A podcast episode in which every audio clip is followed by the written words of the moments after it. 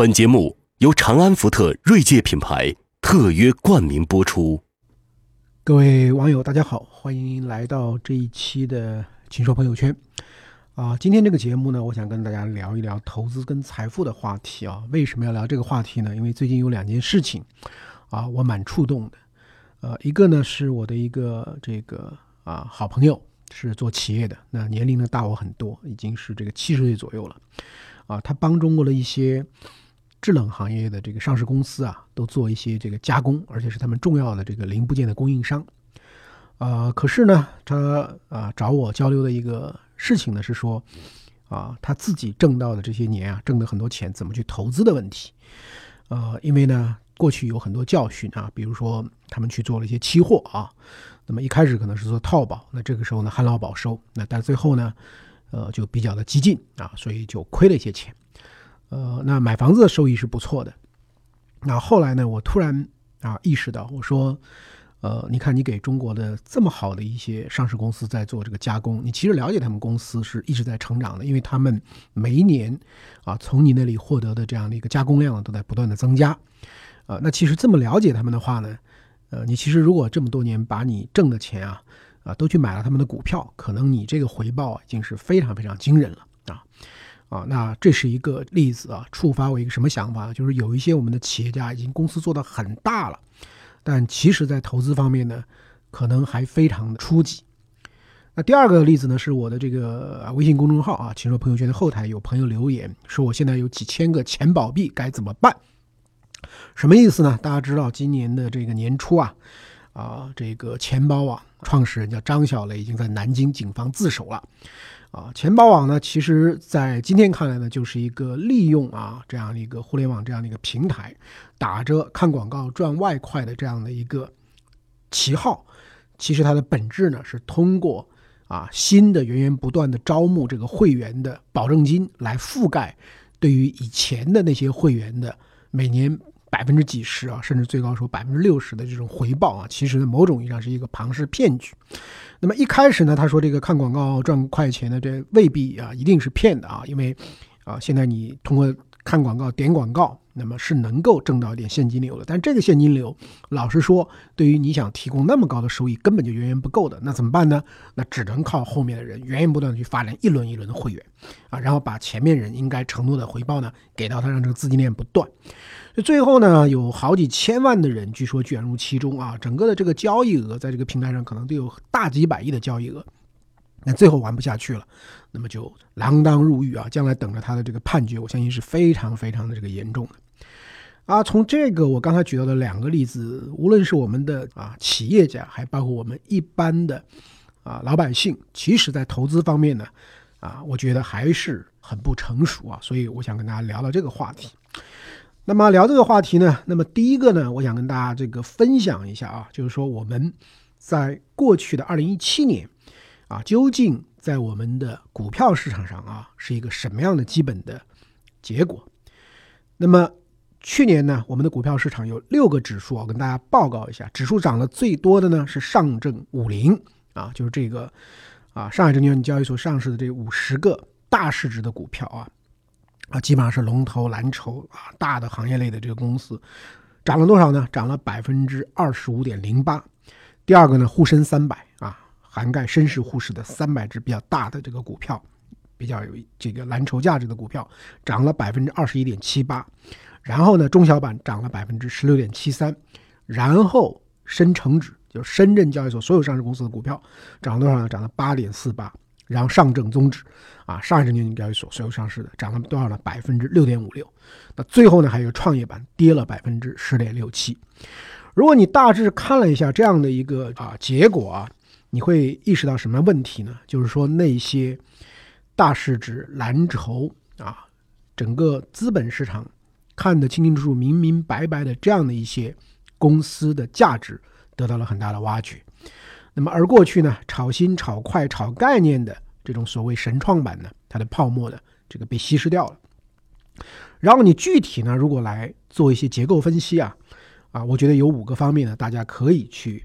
啊这个思考。那么我觉得这个第一个呢，二零一七年中国的资本市场要值得关注的呢，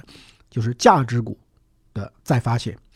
啊，非常典型的像平安、中国平安这么大市值的这个公司啊，涨了全年涨了多少呢？涨了百分之一百零一点四五，相当于翻倍了。茅台涨了多少呢？也是很大市值的公司啊，从三百多块钱突破七百块钱最多，到年底呢涨了百分之一百一十点八。所以呢，这种高价值的行业领导性的这一类的这个公司呢，价值复复这个复苏啊，价值挖掘起来的很快。那么第二个呢，当然是重组了啊，很多人都压这个重组。当然，重组的这个概念呢，确确实实像三六零要借壳的这个江南嘉捷啊，那么十一月七号开始啊，一下子到这个年底啊，十八个这个涨停啊，从八块七毛九涨到多少呢？涨到五十四块四毛八。但是重组这玩意儿呢，一般人你你压不压不对，压不准的啊，真正能够在这个方面有这样运气呢，我觉得是很难的。当然，第三个呢，还有所谓新股中签啊，也是回报率很高，但是呢，中签率其实很低，因为去年一年啊，我们整个的 A 股呢有四百多家这个公司 IPO，那么中签率最高的啊，华能水电，那中签率呢也不过是百分之零点五一啊，啊啊，相当于千分之五。那么这里面回报率最高的呢，是一个叫智纯科技啊，它因为上市以后呢，二十五个涨停。你在发行价的时候，如果你运气啊买到一个签儿中签了，啊，这个十七块三毛钱啊一股，所以呢一百股呢你就花一千七百三十块钱。那二十五个涨停，假定说在最后你把它抛出了呢，啊两万六千块钱，所以呢这个回报率呢达到了啊十五倍啊。那么第四个呢就是所谓雄安概念啊，雄安概念起来了好几波，先是华夏幸福啊。冀东水泥啊，啊，第二轮这个冀东装备啊，第三轮北京科瑞啊，像这个冀东装备这样的概念呢，都这个涨了百分之两百五十。呃，那么第五个呢是整个的 MSCI，就是摩根斯坦利新兴指数。那么这个里面呢有二百二十二只的中国整个 A 股市场里的偏大盘的这样的这个股票。那么今年二零一八年的六月份呢，就是整个我们的 A 股市场呢就会纳入 MSCI 的新兴市场指数。那么这个新兴市场指数纳进去以后呢，就全球的一些基金呢，它会来配置一些 A 股，所以呢，这个在二零一七年的资本市场上呢，它就提前反映了。二百二十二只的这个大盘股里面呢，总的一个涨幅啊，是达到了啊百分之五十点八四啊，这个涨幅呢，超过了我们上证五零差不多一倍啊。那么二百二十二只的大盘股里呢，有。十八只啊，实现了百分之一百的涨幅，有七十六只呢是这个啊百分之三十以上的涨幅啊，所以这个涨得很多。尤其是这里面呢，跟云服务啊、白酒啊、机器人啊等等等等这个相关联的啊，那么这些呢涨得都这个啊非常非常的啊惊人。好了，我们大致的把这些概念呢跟大家这个报告了以后呢，我想告诉我们的这个听众朋友的是什么呢？就是说，整个中国的 A 股的市场越来越回归到挖掘公司自身的价值啊，追踪那些可以持续成长啊，持续的提升它的净资产收益率，提升它的这个利润回报能力啊，会向这个方面来转。那么，当然我们要注意，就是所谓的啊择时的问题，就是说。有些股股票如果涨得过多了，那么它未来当然还有很好的远景，但是暂时的来讲呢，可能就涨得会比较慢。这个时候你需要有耐心呢，这就是所谓安全边际的问题。再好的公司，如果过于贵了，这个时候买呢，回报都是有限的。当然，总体上给我们的一个概念啊，现在是到了要买好公司、买龙头公司啊，到了这样的一个时代了啊。我们看这个数据啊，都已经表现得非常非常的这个清楚。那么最近啊，我看到我的这个啊，我们复旦的学长啊，也是这个我的这个好朋友，这个郭广昌先生啊，最近发了二零一八年的新年的一封信给他的员工啊，他里面也讲了投资的问题。他说呢，这个我们要投资啊，现在能够理解巴菲特所说的啊，长长的坡啊，厚厚的雪。就巴菲特说，这个投资要滚雪球嘛，厚厚的雪就是你要有很好的这个毛利啊。有这样的一个水平，长长的坡呢，就是能很长时间的成长。所以呢，郭广昌说，如果给我三种选择，一种选择是一年给我回报百分之三十，第二种选择三年每一年给我回报百分之二十，第三种给我十年每一年回报百分之十。选哪个呢？我会毫不犹豫的选第三种，也就是这种长长的坡上的复利的持续增长啊。那么这个呢，啊，才是长治久安的这样的一个这个要素啊。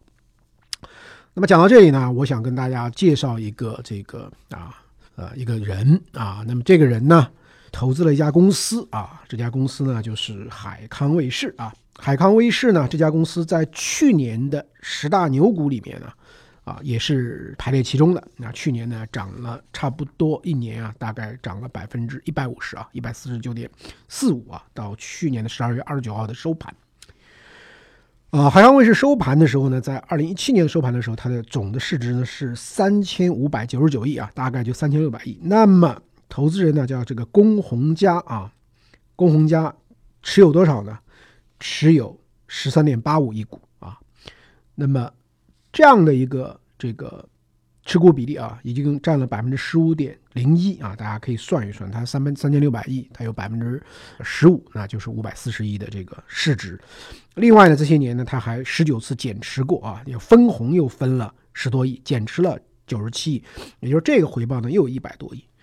那么他当年投资这个海康威视的时候是多少呢？是两百四十五万，两百四十五万的啊投入。那么五百四十亿的市值，再加上一百多亿已经落袋为安的这个部分呢，一共呢，啊，回报了两万倍啊。那这是一个什么概念呢？啊，历史上给苹果最早投了九点一万美元的天使投资人呢，啊，他是回报是差不多一千七百倍。历史上很牛的一个天使投资人啊，汤姆斯·艾尔伯格，他是投资亚马逊的。那么亚马逊呢，他投了十万美元，他获得的回报是多少呢？两百六十倍。所以呢，中国竟然有一个天使投资人呢，这个龚洪家啊，华中科技大学毕业的啊，今年五十三岁啊，他是这个湖北籍，但是呢，这个现在他的身份呢是这个香港的身份啊，这样一个朴素低调的天使投资人，因为就投了一个公司，总的这个回报啊是六百多亿。这是非常惊人的啊！我为什么要跟大家讲这个呢？因为我过去的的确确也是孤陋寡闻，对这个了解的不是很深。但是我看了他的故事以后呢，发现我很有可能当年跟他是。这个啊，相识的，因为他最早投的第一个公司啊，是在一九九四年前后投的这个德生收音机啊。德生收音机是一个总部在广州的公司，它的总部离我当时家住的就很近。我跟德生公司的创始人梁伟呢是啊非常好的朋友，一直都有交往，所以可能在那个时候呢，我有印象，可能是这个一起啊吃过饭呢聊过的。但是你想，他有这么好的这个眼光，最后在天使投资的时候呢，投到了。一系列的公司，当然最典型的就是这个海康威视。啊，为了要这个理解龚洪家呀，他在这个啊投资领域的这个地位呢，我特别这个查了一下去年啊十月十六号发布的二零一七年的福布斯中国富豪榜，我发现他是在福布斯中国富豪榜前二十位的富豪里面唯一一位纯粹靠投资跻身富豪榜的。那么，福布斯中国富豪榜这个二零一七年都是哪些人呢？啊，前十个，我想读名字大家都知道的啊，许家印、马化腾、马云、王健林、王卫、顺丰的杨辉燕，杨辉燕就是碧桂园的杨国强的这个女儿啊，继承了他的这个家产。何享健，美的的创始人李彦宏、丁磊啊，吉利汽车的李书福。我想这十个人呢，大家都应该比较了解。那么后面的这个十个人呢，啊是。正威国际的啊，做有色金属的这个王文银，然后呢，腾讯的联合创始人王志东，然后呢，蓝思科技的啊，在这个啊苹果供应链，就是给我们智能手机啊做这个玻璃啊，周群飞啊，那么接下来是融创的孙宏斌，然后第十五位以六百八十一点九亿啊，六百八十多亿的财富，这个在富豪榜上就是我说的这个龚洪家啊，接下来是郭广昌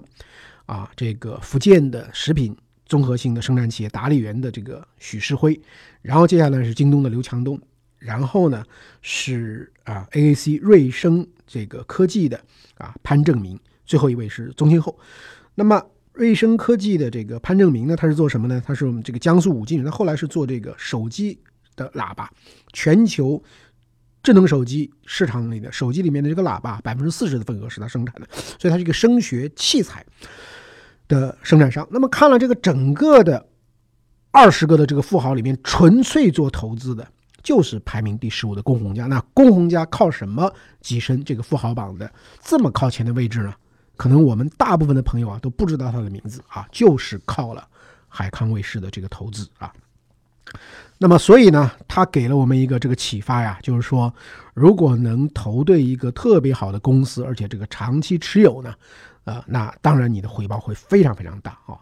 那么，他了不起的地方呢，就是他投这个公司啊啊，整整的上市以后的这个七年，包括从一开始投整整的十六年，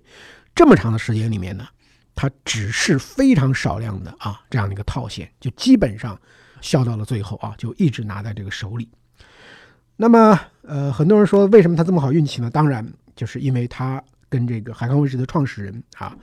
啊陈宗年和胡杨忠啊，他们本身是华中科技大学的这个同学啊，所以就比较熟。而他自己呢啊，比较早的开始做一些投资，所以比如说德生收音机啊这样的，所以他那个时候呢有一定的财富积累。那么他的同学要从国企体制里出来，要开始去创业呢？啊，身边都不看好，家里都不同意。那么龚洪家呢，那就逆常理而出牌，我偏偏就是支持他们，无条件的配合他们。需要他去参与管理的时候，他就参与管理。然后团队成熟的得退出来。啊，中间因为政策变化，公司的股权激励啊没有办法实施的时候，为了解决公司的股权激励问题呢，他还做过几次 无偿的让股啊，就是把他原来的一些股票啊。就让给这些管理团队，因为他认为呢，这公司要健康持续的成长呢，团队的持股啊一定要非常的合理啊，股权的架构要让团队有足够的激励。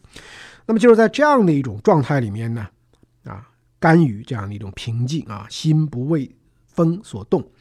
那么看着海康卫视呢，一步一步的成为今天安防领域的全头全球性的龙头企业啊。所以我们举到这样的一个龚洪家这样一个例子，因为他过去其实大家谈的非常非常的少啊。其实呢，让我们其实去能够思考到啊，价值投资的一个真谛啊。就正如美国的投资大师罗杰斯曾经说过的，成功的要点在哪里呢？在于第一，找几只好股；第二，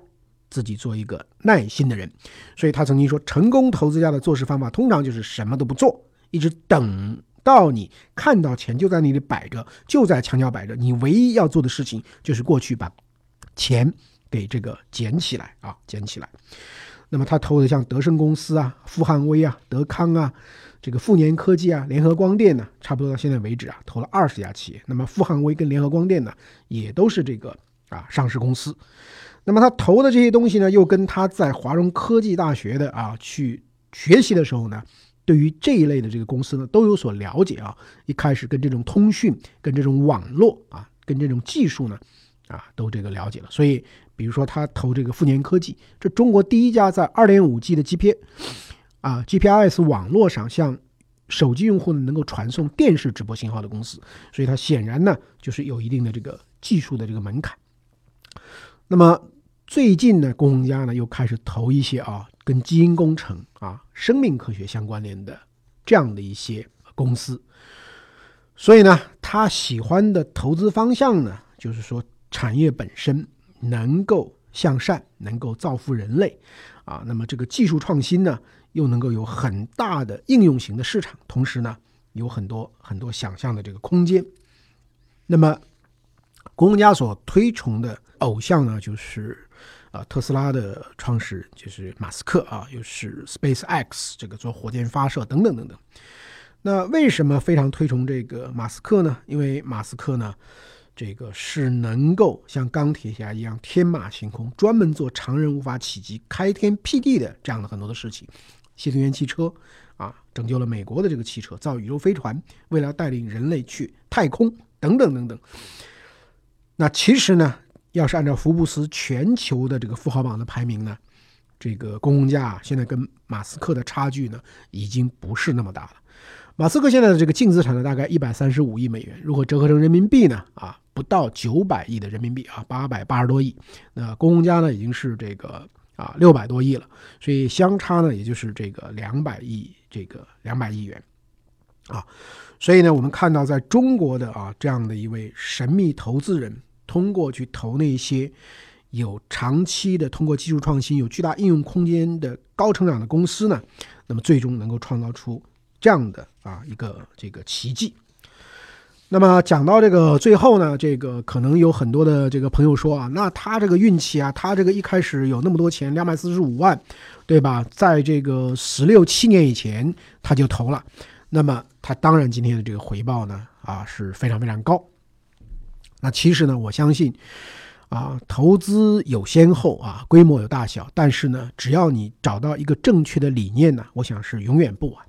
我想也没有多少的听众朋友会想着自己有一天能挣这个啊六百多亿的这么高的这个东西啊，可能有些朋友想着我哪怕是这个有六百万啊，也已经很不错了。如果六千万简直已经可以笑了。那我觉得以大家现在起就去选择好的这个公司，长期的去啊拥有，那我觉得这本身呢。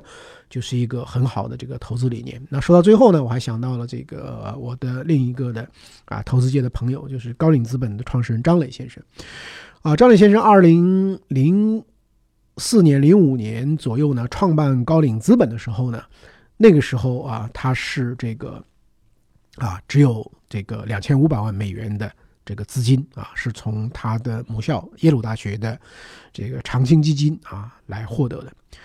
那今天呢，他已经有这个三百多亿管理的这个资产的规模了，啊，那三百多亿你觉得是很大，但是你要想到他当年也是从两千五百万起步的，